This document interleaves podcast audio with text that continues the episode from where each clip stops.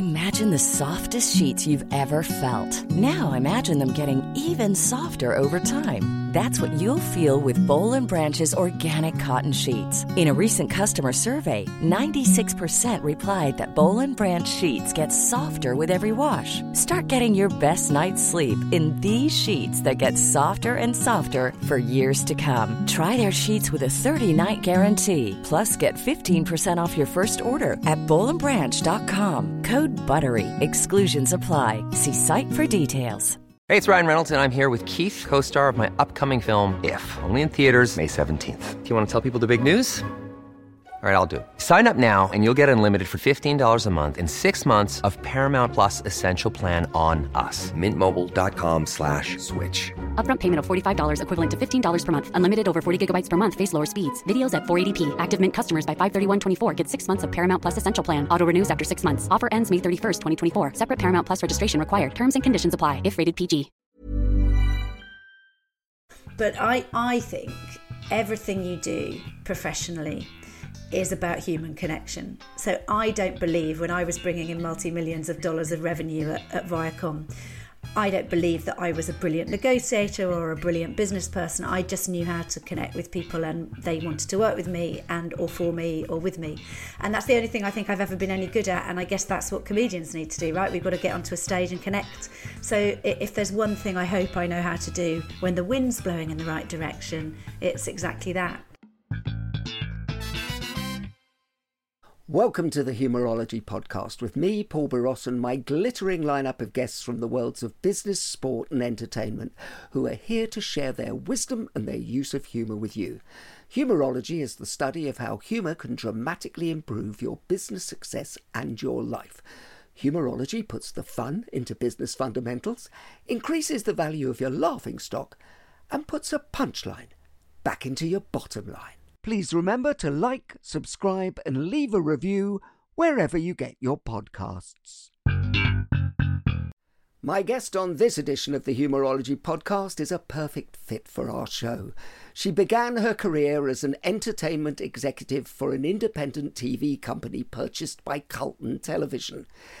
She then moved on to play a leading role in some of the most influential companies in entertainment, including MTV, UKTV, and Viacom, where she was responsible for getting seminal series like South Park and SpongeBob SquarePants on the air. However, being a brilliant business person is not all our guest has to offer. Her award winning stand up comedy has taken the country by storm. When she isn't leading companies to success or audiences to laughter, you can find her as a frequent guest on shows like BBC's QI, The Apprentice You're Fired, and on the radio as a guest on The Museum of Curiosity, The Unbelievable Truth, and Saturday Live. Her pithily titled podcast, Namaste Motherfuckers, takes a laughter filled look at the intersection between comedy, business, and life. Cally Beaton, welcome to the Humourology Podcast. Thank you. I think we should just leave it at the introduction because that was so lovely. I think anything I say is just going to take the sheen off. So um, it's been nice. Thanks for having me on. Good night. oh, no, it's lovely to have you on because we, sort of uh, realised that we actually have so many people in common and, and, and our TV careers and our um, sort of psychological NLP careers have sort of crossed with the comedy. And so we've, we've, we know a lot of the same people, but we've never properly met. So it's lovely to meet you properly we might be the same person. It might be like uh, might be like Steve Coogan interviewing Alan Partridge. uh, it might just be one of us. Who knows? Has anyone ever seen us in the same room, Paul? Oh, That's my question. Oh, and it's a it's a good question, and one that our listeners can write in on a, with a postcard at any at any time. Um, I, I, wanted to go back to uh, the start where you were brought up in Dorset as uh, with uh, parents as teachers. And was actually humour valued in your family growing up? Do you know, I don't ever think of my, you know, some comedians say, oh, it was always like watching comedy on the telly and everyone having a laugh. I mean, we did watch some comedy on the telly, but I wouldn't say my house was a, it was a loving household, but I wouldn't say there was a lot of laughter in it. Um, my my family are quite intellectual and kind of quite bookish, and I w- I wasn't quite so much like that. But I will say that, as you may or may not know, um, I, I did go to an all boys school because that was the school my parents taught at, and we lived in the grounds of that school. It was a private school. And so I was educated there. And I will say this that if you are the only girl in an all boys school at the age of eight and you happen to be overweight with ginger hair, as I was, I'm, I've still got the ginger hair. Um, and I, yeah, you kind of do need to develop quite the personality to combat a feeling of absolute not belonging. So I think I did develop a sense of humour or certainly a capacity to exude humour as a child, but I wouldn't say it was because of my family per se was that that the outsider syndrome that we see so much coming from uh, comedians that that you know obviously the only girl in a boys school that's it. Did you think that you already had that show off gene for want of a better word or or was there some need for attention or adulation uh, that you realized you had to stand out even at that age well, it's one hell of a Venn diagram, isn't it? Whatever it is that makes comedians want to be comedians. And as much as we're all obviously different people, I would say that at least 90% of people on the circuit, there's a a big old crossover on the Venn diagram of, on the one hand, self loathing, insecurity, and a lack of thinking we'll ever be good enough. On the other hand, look at me, look at me, affirm me. So I think you sort of need those two, like a sort of self doubting show off. I think that's probably what you need to do to be a comedian. So um, yeah, and I did used to perform. I think I found it easier being other people than myself there. So I was in all the school plays, even though I was quite insecure off stage, and I played musical instruments, and I used to play the piano for hours a day just so I didn't really have to engage with with people because I found it so hard being the girl in that school. So I became a very accomplished um, pianist only because it was a strategy for avoiding conversation. So I think, I, yeah, I did always perform from young, but it was an it was an escape, I suppose, at the time, as much as the need to show off, but maybe a bit of both. Well, now you actually uh, do a lot of keynote speaking, and you do counselling and and uh, the coaching as well. I mean, was that you think important to gaining the confidence and, and the ability to con- communicate and connect with people? Yeah, I mean, I guess it goes from both sides, doesn't it? So, on the one hand, I could never have become a comedian when I was younger. So, I started um, at the age of 45, which sounds late, although now that I'm a few years on from that, I realise it, it wasn't late. But it took me till then to find my voice enough to be able to make people laugh on stage. So I wouldn't have remotely been able to do it in my 20s or 30s. So, so my business co- career and my life to date really informed on my comedy. And then the other way round, I, I think that comedy now absolutely informs everything I do. So I mean, I'm a much much better keynote speaker than I would be if I didn't happen to also be a, a, comedian. So I do think that it all it all absolutely links. And I guess the bit, and I know you know I'm speaking to the maestro when I say this, but I, I think everything you do professionally is about human connection. So I don't believe when I was bringing in multi millions of dollars of revenue at, at Viacom, I don't believe that I was a brilliant negotiator or a brilliant business person. I just knew how to connect with people and they wanted to work with me and or for me or with me. And that's the only thing I think I've ever been any good at. And I guess that's what comedians need to do, right? We've got to get onto a stage and connect. So if there's one thing I hope I know how to do when the wind's blowing in the right direction, it's exactly that. Well, you're hiding your light slightly under a bushel with when the wind's blowing in a right direction, because uh, honestly, to survive in the worlds you have uh, survived in, because you were on the board of directors with David Cameron at Carlton TV, and to survive in those worlds and uh, and that rarefied air, if you like, you have to have been good at not just connection, but I would have presumed instant rapport. So, was that something that already you had, or did you develop that over time? I think I probably have always had a capacity for developing rapport in the short term. I think it took me, like many people, you know, you evolve as a human, don't you? And most of my really sustaining friendships have, have been ones that started in my 30s or later. So I don't think I particularly knew how to maintain um, personal relationships as well as I do now when I was younger, but I certainly knew how to strike up rapport, probably in a slightly less authentic way when I was younger. Probably lots of jazz hands and reading a room and n- knowing what people would like to hear from me in order to like me. I'd like to think now I connect from a bit more of an authentic position, and perhaps that's why relationships last last in a better, longer way for me. But I think it's funny because I never thought when I was I was in my early 30s when I was in that boardroom and at the time I didn't really think about being the youngest person there and the only woman there. I, I remember someone saying it to me after about a year and me thinking, oh yeah.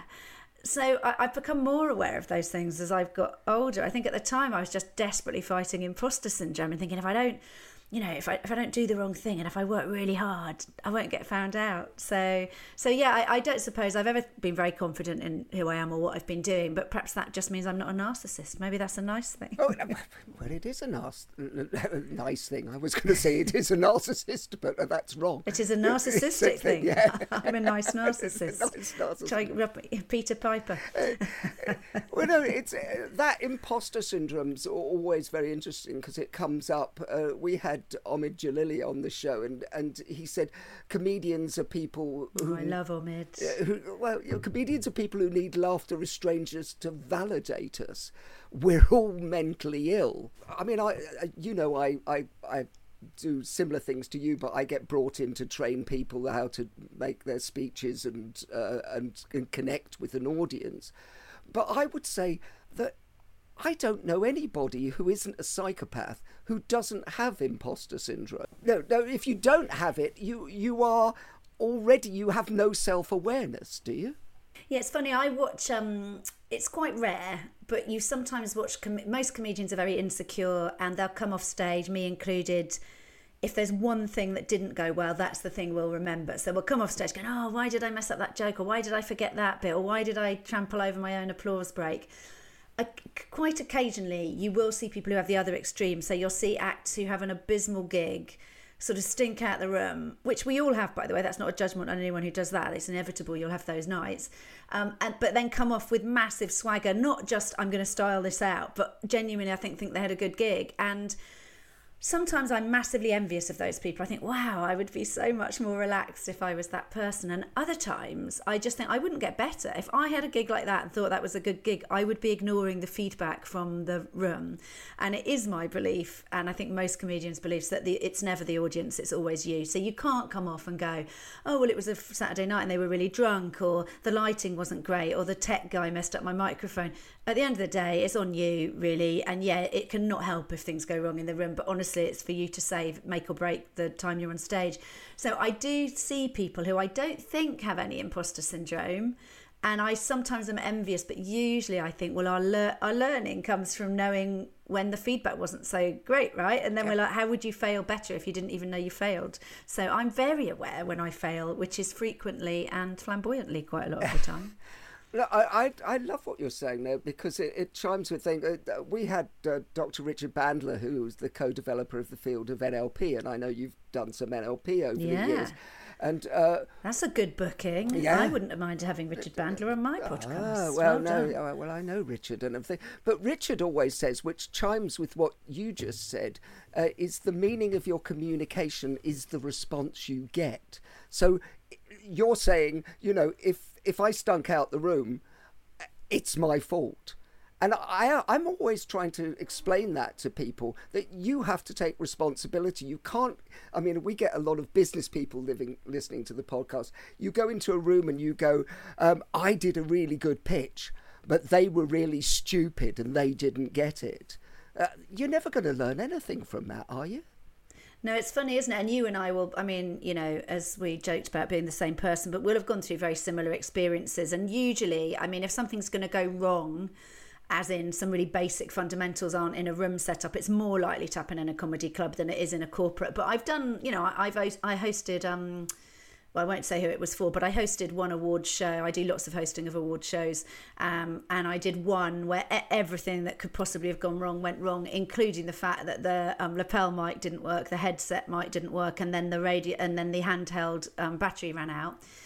And I ended up doing about an hour and a half on stage, on and off, you know, uh, with no mic, and at a certain point, you know, my agent said, "Oh, you should have just left," and I thought, well, first of all, anyone in the room, if I leave, is not going to have any sympathy for the fact that, that I was left in an impossible situation. So everyone in the room will think that was a real prima donna and you ruined our night.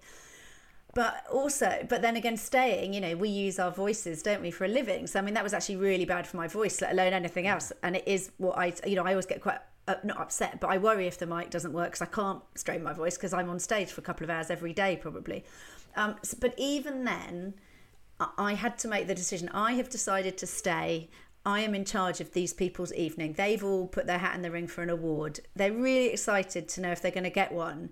They don't care if the host has had all these problems. So I have to somehow be gracious and fun and nice to them because it's completely not their fault. And I do think if you have that attitude of humility, if I'm here to make you all feel good, you know, when I MC comedy clubs, if only seven people have turned up because it's Eurovision and the football, and I want them to feel amazing that they turned up. I don't want to keep saying, oh, and of course, you know, there's no noise in the room because there's only seven of you. I want to say you're the best seven people in the world for coming here. So I think you're right. There's, there's, we have to take you're never um, I, I, think it might be Jo Brand who said it or maybe it was Sarah Millican but you're never as good as your um, as your best joke or as bad as your and you're never as good as your best gig or as bad as your worst gig and I think if you're willing to take the kind of highs you've got to be able to take the lows so somehow it's on you, isn't it? And you won't always be everyone's cup of tea. But I do think if people, and you, that's why you've got to be agile on stage, right? If you, if, if all you've got is your one thing that you say in your one way, well, when the variables creep in, you're not working live, the audience can smell that a mile off and you've lost the room.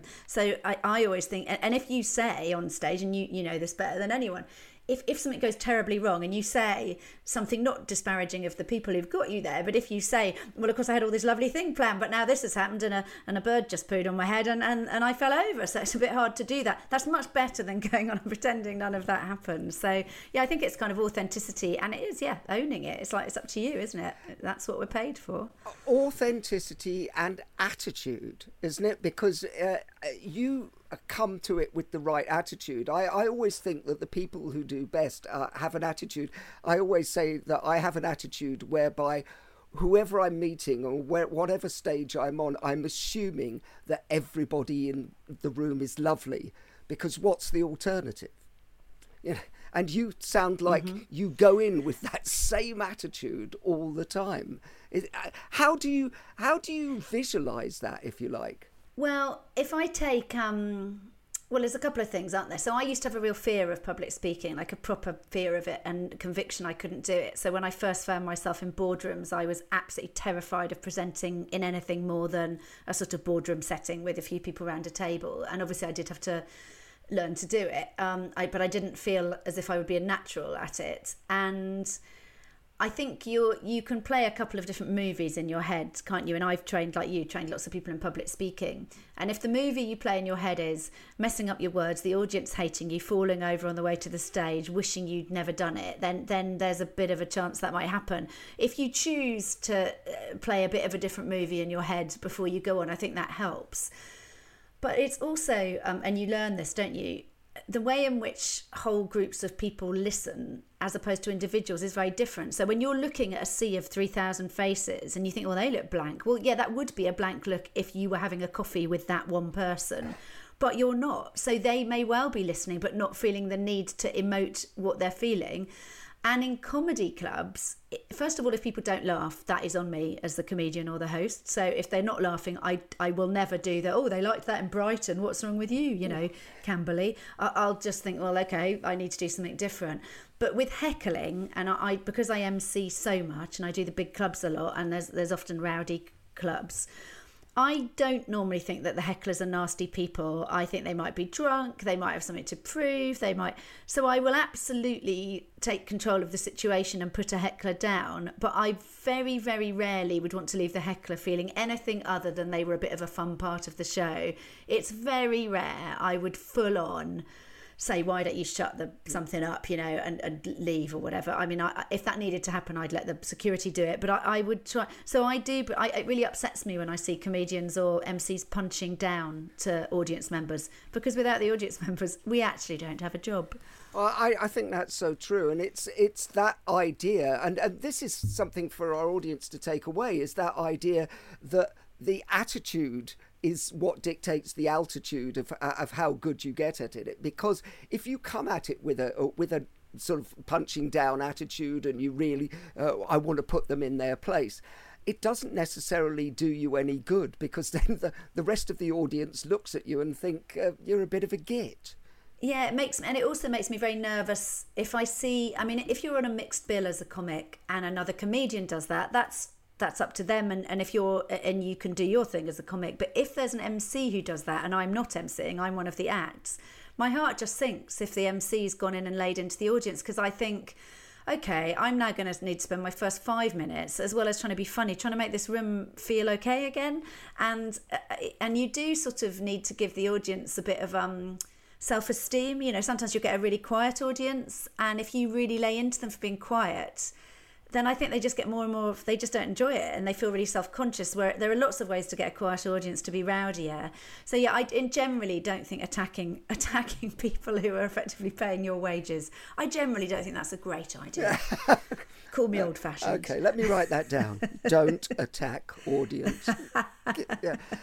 No, no. Don't attack the hand that feeds uh, you. No, no, but I, I, I, actually think it's uh, used a word um, which was uh, adaptability or flexibility earlier on, which I think is uh, is really interesting. And because you have got had such a, a varied background, you you've learned a lot of skills uh, that help with sort of more than one thing. You can't just do heckle put downs and, and, and shout at people. You can coax, you can cajole, you can play.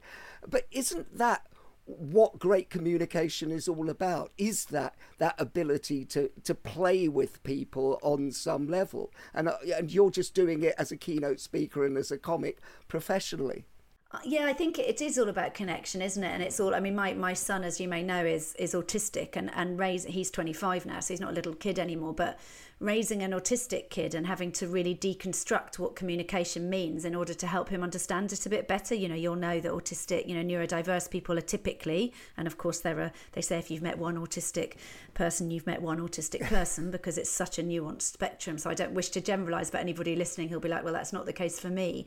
But it is fair to say that many neurodiverse people um, aren't as able to listen as to as to talk. You know, not as able to receive information as to transmit it.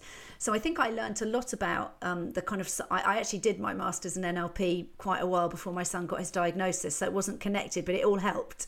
Um, knowing a bit of NLP and and and watching well learning so much from my son really which i have done you know i've learned an enormous amount from from him and from raising him and living with him all those years but i do above all i think what makes excellent communication and makes people excellent at what they do when it comes to connecting is being able to turn up and by turn up I don't mean physically turn up but mentally turn up and work live in the situation.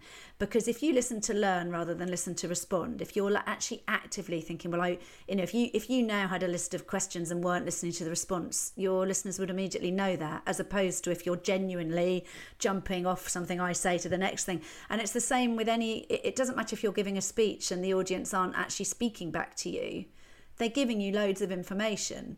And the first thing I always, I'm sure you say this too to people and do it yourself. The first thing I always say when I'm teaching people to be a speaker, you know, is when you first get on the stage and you take the microphone out of the stand, or maybe you're already mic'd up, just take a couple of beats. Partly because it gives you some gravitas. You've just stood there and owned the room, but but actually look at the room from the stage. Stand there and take a couple of breaths and be like, right, here I am.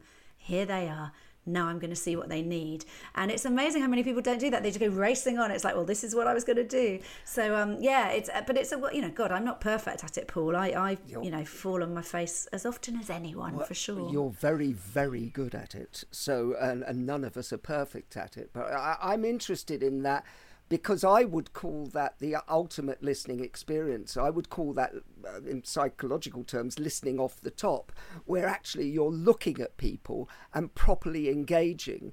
I, I was down uh, at MIP in Cannes where we were doing, and a friend of mine said to me the night before I was doing the opening address, he said he said drunkenly at two o'clock in the morning at the C21 bar, which you probably know, um, he, he was like, what's your opening line tomorrow? And I went, I don't know. And he went, bollocks.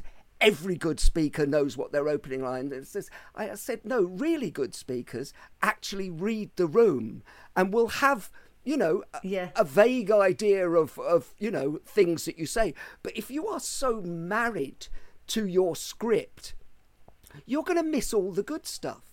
You're going to, you know, the, the person who falls off their chair, you know, or, or something. And your job, and which I think you've just described beautifully, is actually to connect with them and look around and see what's happening. And, and then uh, you know, go into your routine rather than I've got my opening gag, I've got my opening gag.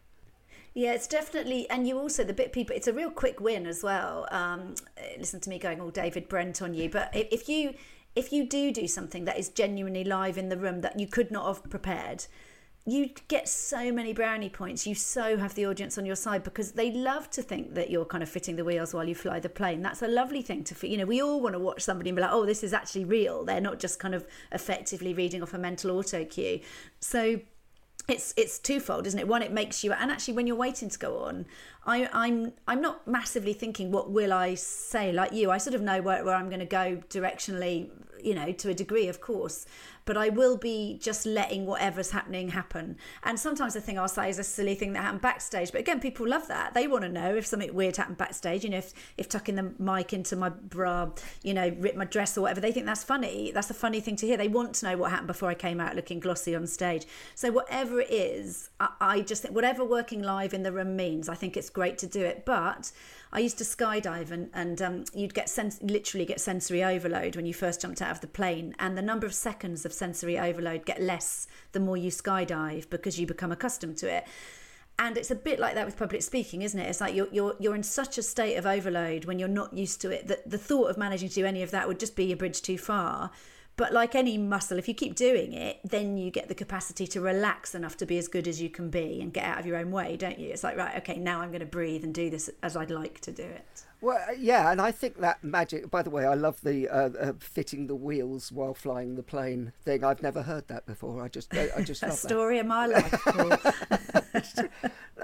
no, but I, I, I, just love the fact that you, you're getting out of your own way uh, because I always think that it's uh, you know, a lot of people write into us and say, you know, we love the tips that you get from people who are really good at this.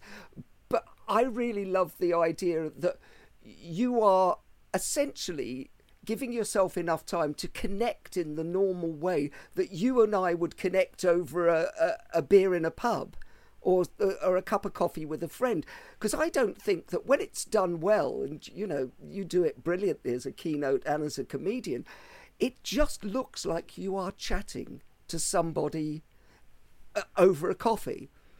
Isn't that where the magic happens when it's all just at that level? Yeah, I always think um, with everything I've ever done in my life, and uh, I'm by no means unique in this, I'll always end up doing so much more kind of prep than I need and stressing. Um, not not not that everyone's a big sort of prepper, but it takes so much effort to make things look effortless, doesn't it? You know, I'm doing a speech. I did a speech uh, this morning. I'm doing one on Friday, and I really will put in a lot, a lot of effort into writing those speeches, thinking about them, doing the briefing calls, listening to what's required.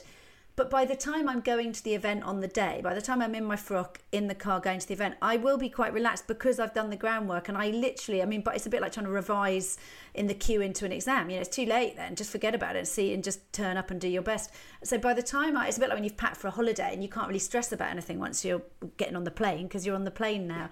So I, I, all the pain for me is in the lead up and the actual turning up on the day and doing it is lovely, but it's only lovely because of the graft that went in beforehand. Well, it's the duck, isn't it? It's like underneath it's all going. But I, I agree, actually. I'm always much more relaxed when I'm, I'm going to do a keynote because I think I, I know it. I've done it. There's no point in, you know, stressing about it. This is the fun bit. Actually, the research and everything, I agree, is is the stressy bit. It is, yeah, and and also just the um it gets a bit more formulaic, doesn't it? And again, I'll be very careful because there may well be people who, who have booked me or will book me listening to this. And so, so it's not that, you know, a lot of comedians don't like doing corporates. And I do like doing corporates because it's the world I'm from, but also the corporates I do are a bit different. I do tend to do keynotes and after dinner and, and awards. And those the bit that can be monotonous is okay another briefing call another like oh they want you to talk about you know adaptability and leadership and you're like oh you know here we go. But then every time i do the briefing calls once i'm on them of course it's a new set of people who are interesting. So then you're connecting with people in the business who invariably have got interesting stories to tell because human beings tend to. And then you're up and running and you're like oh this isn't just an abstract speech about you know change uh, for a bank. This is actually i don't literally mean uh, coins uh, but as in adaptation.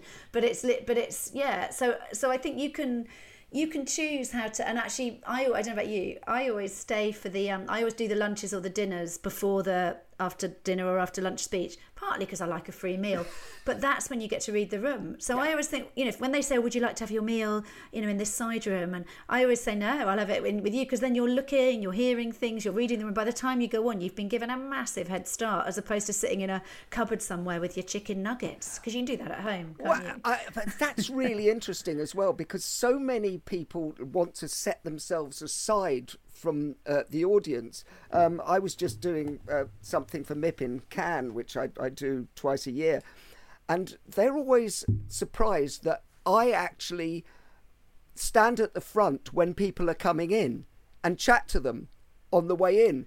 And they're they're thinking that's harder. I'm thinking that's so much easier because you come in, you know a few people. Then why, by the time something starts, you're going, I was just uh, talking to some people from South Africa and they just told me this.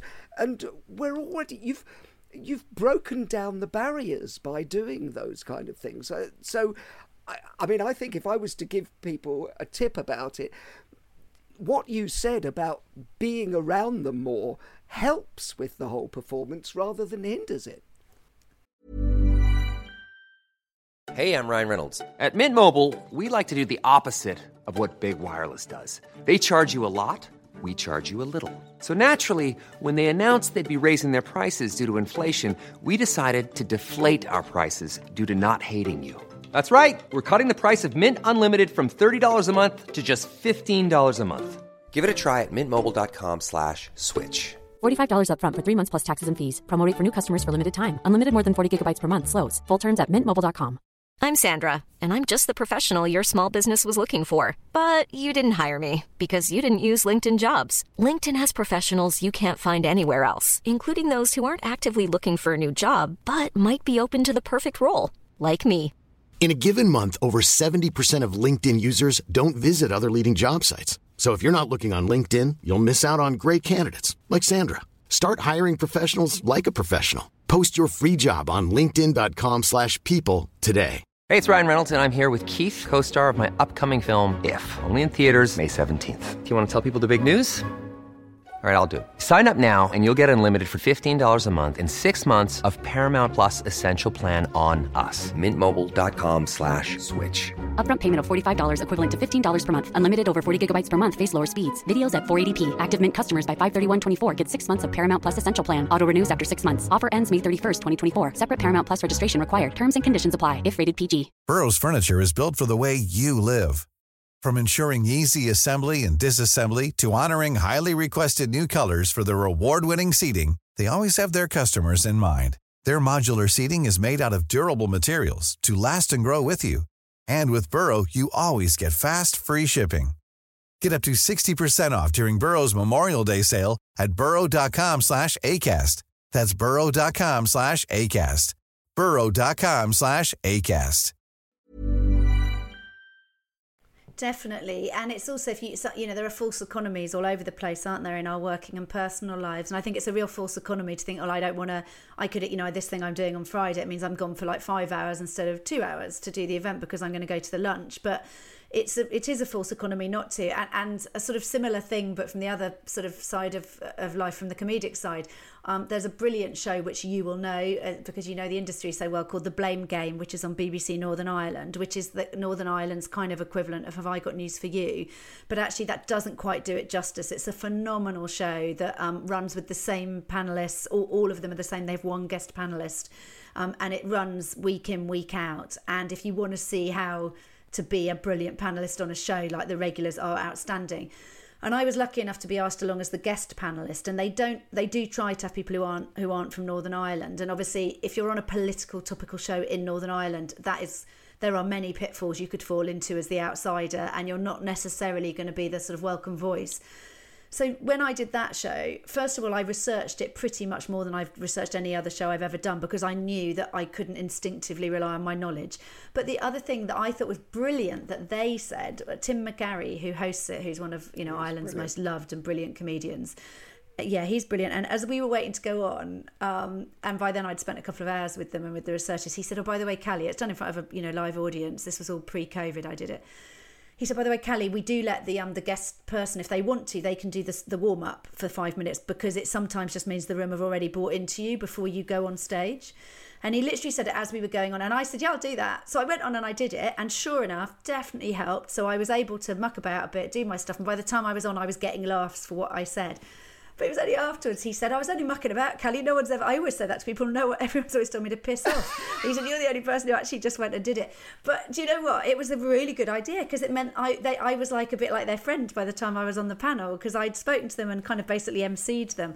So I think what everyone can do is is almost the equivalent of that. But it takes a lot of, it's, um, takes a lot of humility, doesn't it? For you to know that by spending your time listening to people, that's going to make you better on stage. That's the opposite of a sort of narcissistic, arrogant attitude. That's you saying, I want to give the room what they need. So I'm going to be in the room and find out what that is, which is a really lovely attitude to have as a speaker.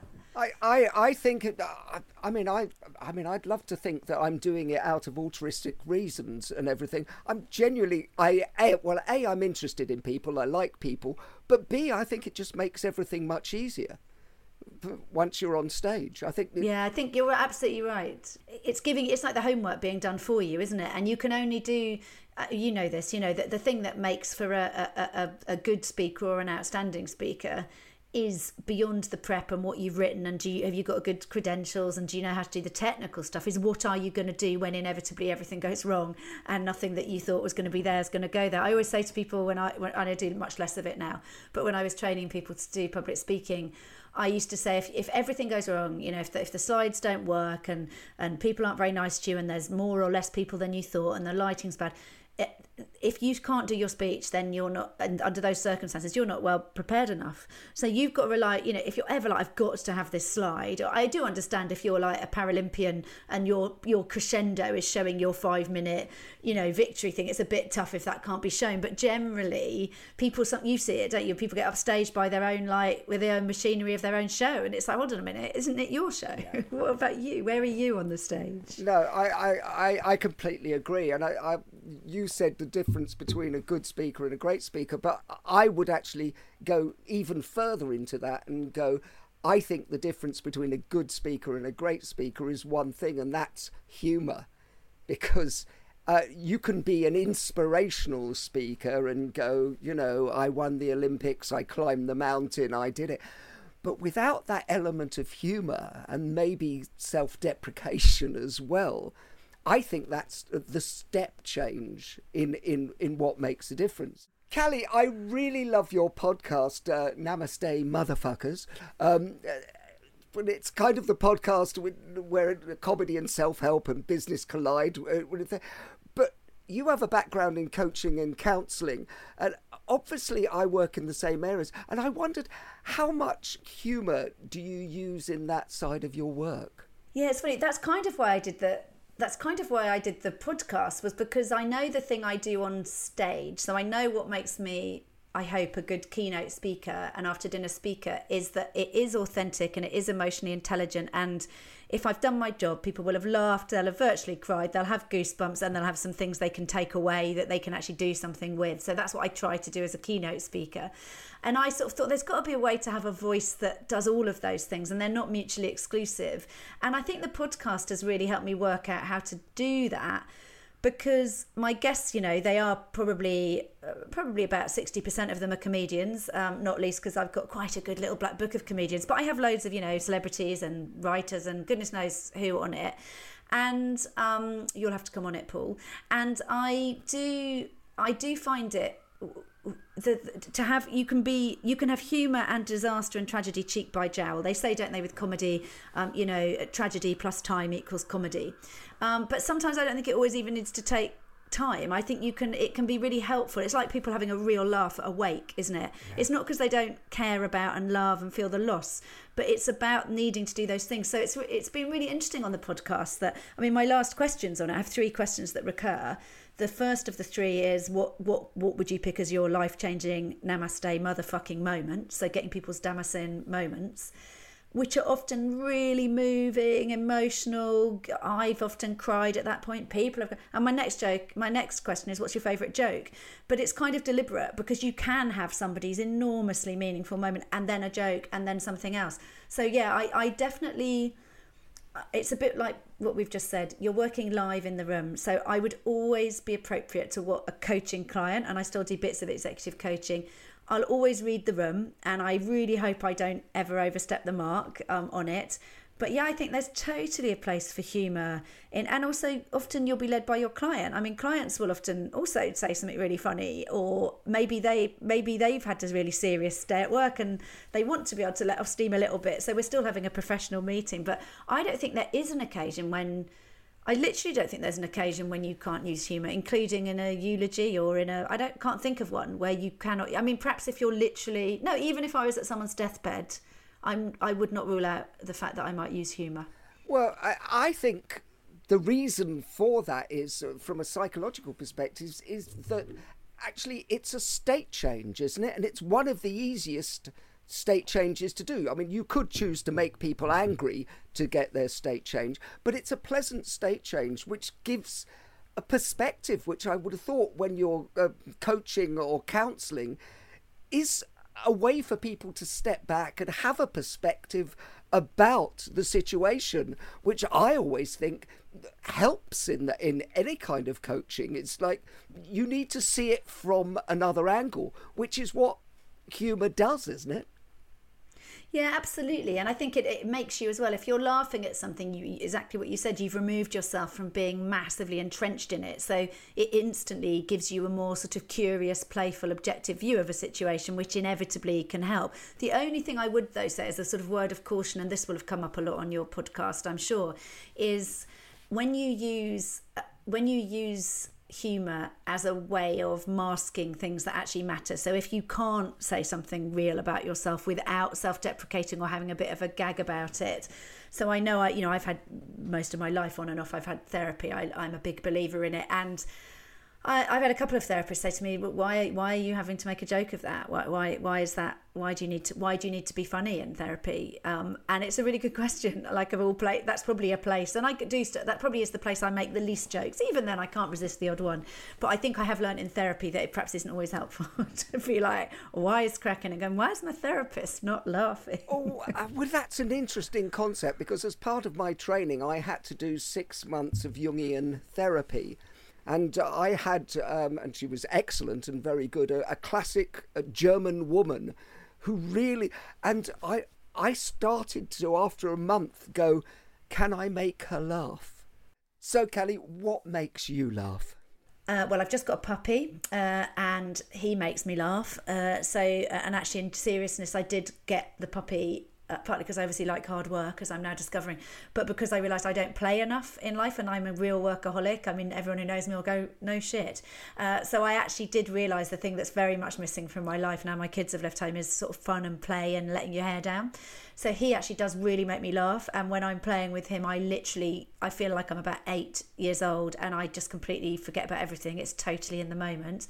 Um, I, I watch less comedy now than I did as in for play, I, I watch comedy because I'm at comedy night, so I see a lot of comedy because I'm there working, and I love seeing my my kind of peers working. But I probably wouldn't sit at home and go, "Oh, I'll put on live at the Apollo. That'll be relaxing." Um, pod, I love um, podcasts. There are podcasts that make me laugh. Um, I love Parenting Hell. I love that podcast with Josh Widdicombe and um, and Rob Beckett. And um, my friend, I've got some friends. And in fact, both my children as well make me laugh a lot. And I've got a couple of friends. One of my friends, Joe, is by far the funniest person I've ever met in the world, and I've met some of the funniest people in the world, and she is incredibly funny. So yeah, going out with Joe uh, for any reason, uh, or just going round to her house makes me laugh. Well, isn't it uh, funny that actually when you're involved in comedy, the the last thing you want to do is go and see comedy for uh, for relaxation. it's, uh, I I found that I find yeah. I watch friends' shows. Like if, if a mate's if a mate's got a show on, who I I'll definitely go and see their show because I want to see their show. But yeah, I wouldn't just be like, oh, I know, I'll go to Angel Comedy, it, which by the way is a brilliant club. I play it a lot. You should go. But I would not go. Oh, I've got a night off. I'll go to Angel Comedy and watch a show. I just wouldn't. Oh no, I I understand it. I find it very difficult to be, you know, having spent ten years at the comedy store. I find it very difficult to be in the audience now, and I will still go and see for mates nights. But I, I, I you're aren't you always unpacking it as well? And just going, you know, it's like a room full of oh, comedians yeah, going, oh, funny, yeah, that, that nice setup, yeah, they're, they're yeah, exactly. Yeah, or, or, thinking or cringing when it doesn't go well, like doubly cringing more than the audience because you're like, oh no, that that was such a you could have easily saved that. So, I mean, I do switch off when I'm MC. It's a sign of a definitely really good act when, because I MC a bit more than I'm an act, probably about two thirds, one third, in favour of MCing. So obviously, I am there for the whole night, and it's always a sign of the acts that are outstanding that if if I forget I'm emceeing basically because I'm loving them so much. There have been acts where I am so wrapped up in their act that they they finish. I'm like, oh god, I'm part of the show because they've got me so in the palm of their hand. So that does happen occasionally that I totally forget I'm working because I just am in awe. I mean, Omid came and did a surprise set, something I was emceeing the other night. And I just completely got wrapped up in what he was doing and, and virtually didn't get back onto the stage at all. So relaxed was I watching him you've got this extraordinary um, business background where you reached sort of uh, great heights in the, uh, the, media business. If I asked you to write a business case for humour, what would you include in it? Well, I think um, one of the things that's very topical at the moment in companies, if we look at what sort of younger workforces want, it's all about balance and well-being and having their voices heard and telling their stories and about being able to stand out isn't it? Not not having to sort of fit a mold so you've got to create psychological safety haven't you if for that to be the case? And i think um, humor is a really important way to allow people to be vulnerable. And you as a people i don't mean you necessarily specifically but leaders in businesses will definitely engender more trust and safety in their employees. If they can also show chinks in the armor and a quick way to get into vulnerability without bearing your whole soul is humor i think. So um, so I, I, think it's also um, you know you know this going to can my business career was founded on relationships with people who didn't all have the same first language as me and humour's a massive icebreaker. If you haven't got um, all the words aren't quite as clear as they might be, then you've got tone. So humour's really important for that. Um, and I think it tells you a lot about um, about a person, doesn't it? And if someone makes you laugh, that is instant rapport. If you if you sit next to someone at a dinner who you don't know, and within the first two minutes, either they've made you laugh or you've made them laugh. You're up and running. I mean, you can't help but be in rapport, and you can't help but think, "Oh, I'm glad I'm sitting here." So I, I, I would struggle more to think where it wouldn't feature in the manual than where it would. Is there a return on investment for companies to do it? I mean, because, I mean, you obviously do a lot of keynotes with companies who want to talk about uh, adaptability and resilience and and all those things. It, is it the bottom line that they are more adaptable, they are more creative, they are more resilient if they have a lightness of touch? I think you need to have a lightness of touch, don't you? I mean, otherwise, if you take everything so seriously, at the end of the day, I mean, I was going to say we're not saving lives. Some people are saving lives, but not doing what I do, not doing what you do. And and so somehow you've got to get objective enough to sort of think. I know this feels like it's life and death, and I know this feels horrendous or but or out of my control or what's happening with this merger that's going on. But if you can't in any way find a way to have anything of a laugh about it, and I'm not saying you should have a laugh if you've been made redundant and you're losing your house and you haven't got the money to feed your kids. I appreciate that's not not a funny situation, but in the I think often the the, the funny bits are in the minutiae, aren't they? And that's what comedians do, isn't it? We mine the minutiae for for funny things that are relatable, and then the audience goes, "Oh yeah, that is really funny that thing," and often they're dark, difficult things. So there are going to be some people out there who um, don't know how to use humour. Don't uh, it doesn't come naturally to them. Do you think because you came to it for as a professional later? Do you think that everyone is potentially funny, or is it the gift given to the few? It's really funny you say that because I just did some. Um, I, I I sometimes still do a bit of training in public speaking, and I I was um training some ex pro ex Premier League you know pro footballers. Actually, a couple of them still do play, and um, and I we we did it at the Frog and Bucket in Manchester, which is one of the most iconic kind of comedy venues in the country. And it wasn't training them to be comedians, but it was trying to unlock they were all competent speakers, but perhaps a little bit dry and serious and needed to sort of work on the how, not the what. And um, not all of them were naturally uh, natural comedians or naturally funny, but you anyone can learn to land one or two gags and they might need someone to write them for them. They might need someone to help teach them how to deliver them or you can quote you know i sometimes quote you know and i give him the quote but when i talk i sometimes reveal in my speeches my late transition to stand up i sometimes get billed as a business speaker and then i i, I kind of reveal that um, towards the end and when i say you know no, no, no, i met joan rivers and she said i should take up stand up and two weeks later i did my first gig and and then I say, you know, and to quote the late great stand up Bob Monkhouse, everybody laughed when I said I wanted to be a comedian. Well, they're not laughing now. Now, that always gets a laugh. I'm not pretending I came up with that. And anybody, so if you're, I always say to people, if you're a public speaker and you, you can't write jokes, well, you can absolutely quote someone's joke and that's funny and you're not you're not plagiarizing. Um, or you could show a funny meme that made you laugh if you've got audio, audio visual stuff, you know. So find a thing that is funny, even if it's not you and your voice on the stage. So why do people, you think, especially in business, fail to be funny? Because it's really hard. I mean, it's really hard to get a full laugh in a room. I, I, I, it's taken me years to work out how to make a room, a whole room laugh, and I don't always succeed. And that's what I do for a living. You know, in all my aspects of my life, it's about even the corporate keynotes. You know, it is about generating laughter, and I'm sure you've had it. You know, I've had it. Everyone will have done where you you think you've got a really funny thing to say and there's you know you're in a meeting at work and you say a thing you think's really funny and you just get blank faces looking at you it, you're very exposed when you're trying to make people laugh. And the failure is palpable. You know you've said a joke everyone knows you thought it was funny and no one's laughing. So a fear of failure is a re but but you you you do not learn as much from a good gig as you do from a bad gig. And if you don't put yourself out there you're not going to be able to make people laugh but people don't do it partly because it may not be natural to them and partly because it's so excruciating when it doesn't work. Well, it's, it's the most bizarre thing anyway, because what you're trying to do is you're, you're trying to get people to do an involuntary action in a, a crowded room, aren't you? And it, it's like, if and if it doesn't work, it's not like acting where they just love, clap politely at the end. If they don't laugh, it's the absence of a laugh that actually leaves you hanging whether that's with one person or the or... loudest silence you'll ever hear. it's true. yeah. It's also um, it is. It's it's a yes. The silence can be deafening. Um, it's absolutely, and, and it is. It's that it's that um, being willing to go out and actually. What you're saying to people is, I am going to hijack your amygdala. I'm going to hijack a part of you that's primal, and you are going to roar with laughter, even if you don't know that you want to. And that is some hell of a claim. And of course, it doesn't always work. You know, how could it always work? And certainly, when we were doing gigs to um, to socially distanced audiences, that made me realise as a particularly as an MC how hard it was to get an audience to hunt as a pack and how much you rely on everybody being thrown in together.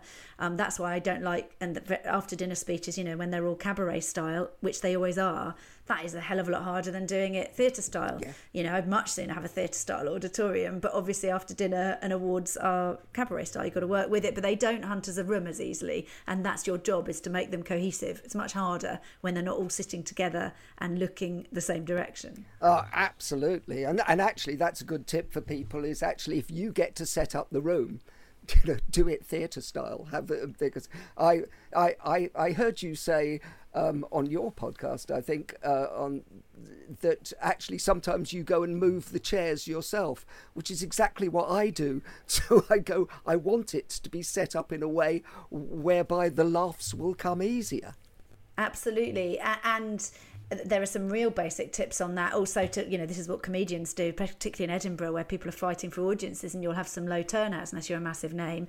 Is literally like tape off the back. If you don't think the room's going to be full, make damn sure everyone sits at the front of the room. So if you've not got someone seating people, tape it off, and then you can always, you know, um, untape it, but sort of reserve the bits you don't want people in. And yeah, the more you've got people huddled in together, the more they're going to respond to you with emotion, with laughter, with takeouts. You know, you, you need them all looking at you, don't you, and Yeah. responding. So, are, are you and are we? Are we addicted? Are we drug addicts? Are we? Uh, uh, I mean, because I don't think there's any better feeling than that dopamine hit as a laugh comes back at you.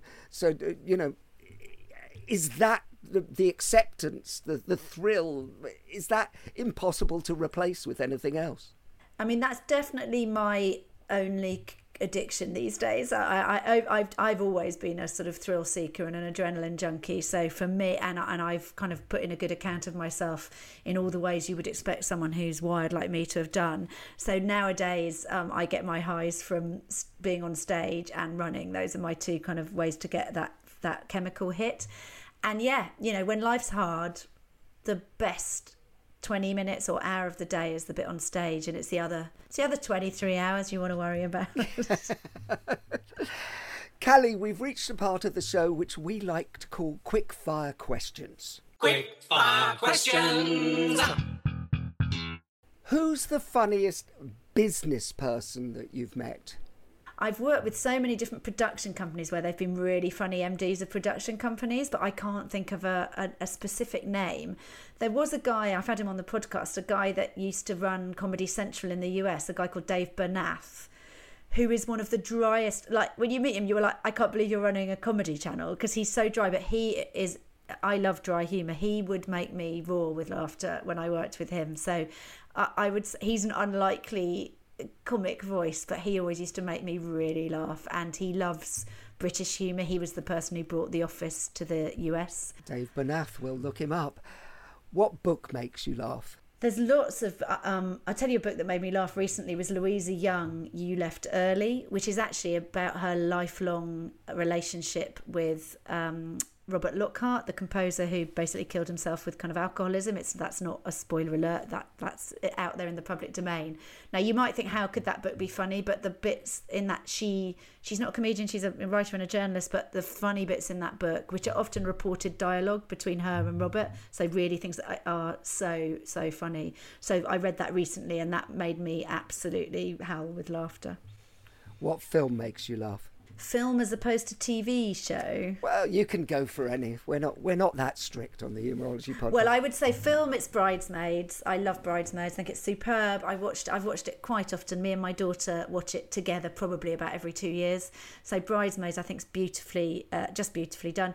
And TV, I am just rewatching for the zillionth time Seinfeld from start to finish. And every time I watch that show, it's better than the last time. Funnily enough, I, I just loved. I went to see Seinfeld. Did you see when he did the Hammersmith Apollo um, a, a couple of years ago? Yes. And, and it was just Yes, a amazing. masterclass, wasn't it? It was just eh, there wasn't one Yeah, word out of place. And, and the length he can do. yeah, No, he's he is like yeah, he is the, he's the guy. he's the daddy.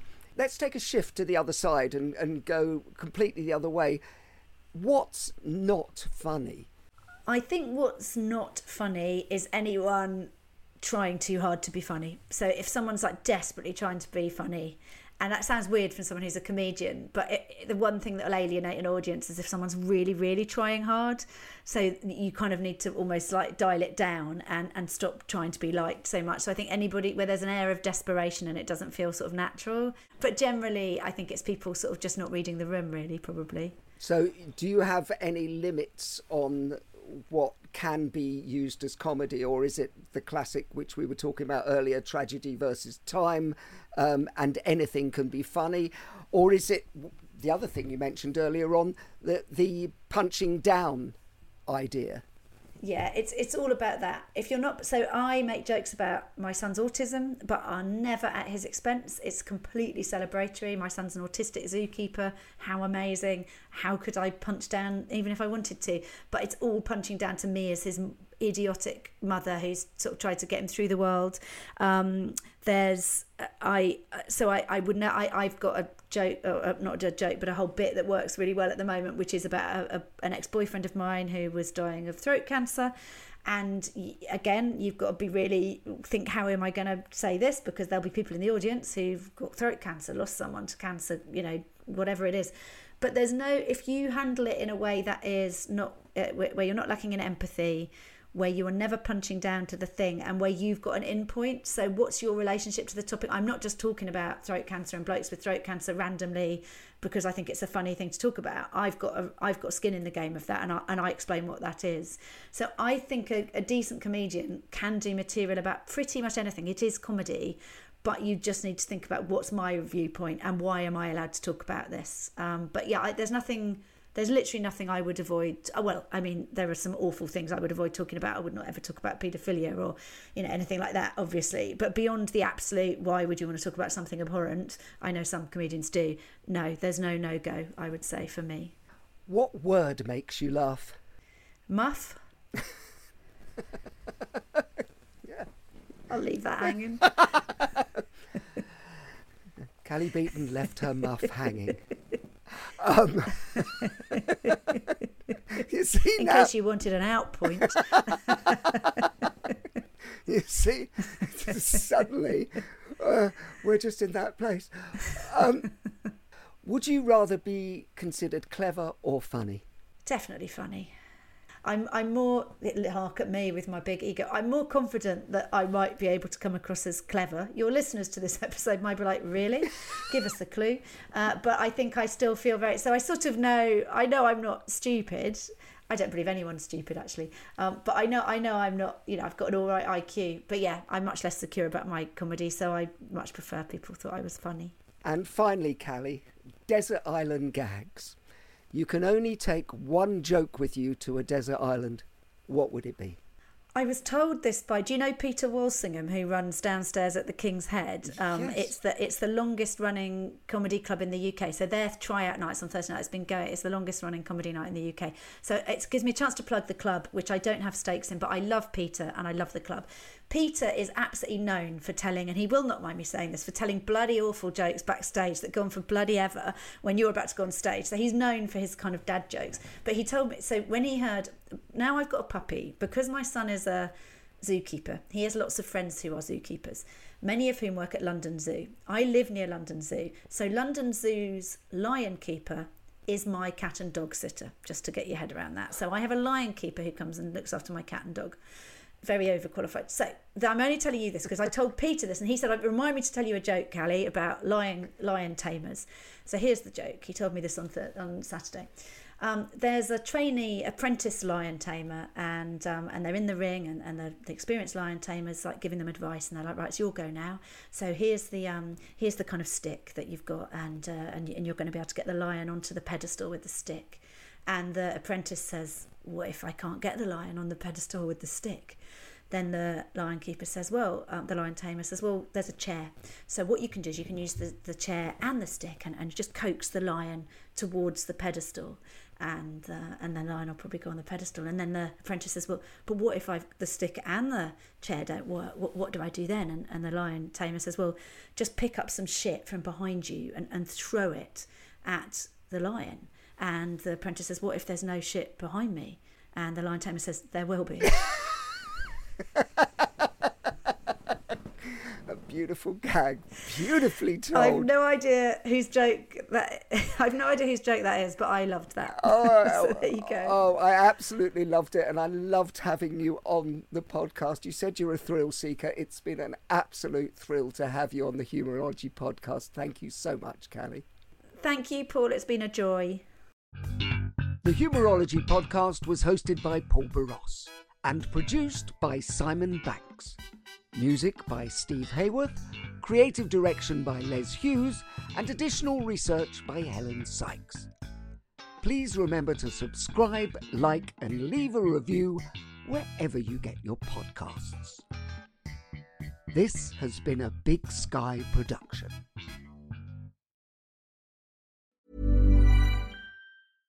Imagine the softest sheets you've ever felt. Now imagine them getting even softer over time. That's what you'll feel with Boll and Branch's organic cotton sheets. In a recent customer survey, 96% replied that Bowl and Branch sheets get softer with every wash. Start getting your best night's sleep in these sheets that get softer and softer for years to come. Try their sheets with a 30-night guarantee. Plus, get 15% off your first order at bollandbranch.com. Code BUTTERY. Exclusions apply. See site for details.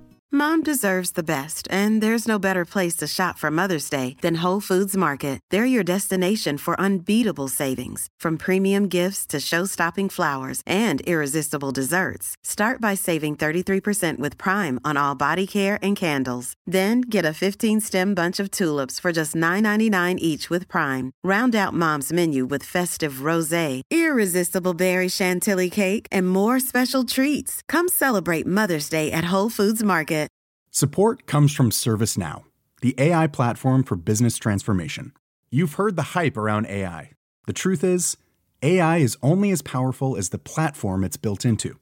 ServiceNow is the platform that puts AI to work for people across your business, removing friction and frustration for your employees, supercharging productivity for your developers, providing intelligent tools for your service agents to make customers happier all built into a single platform you can use right now.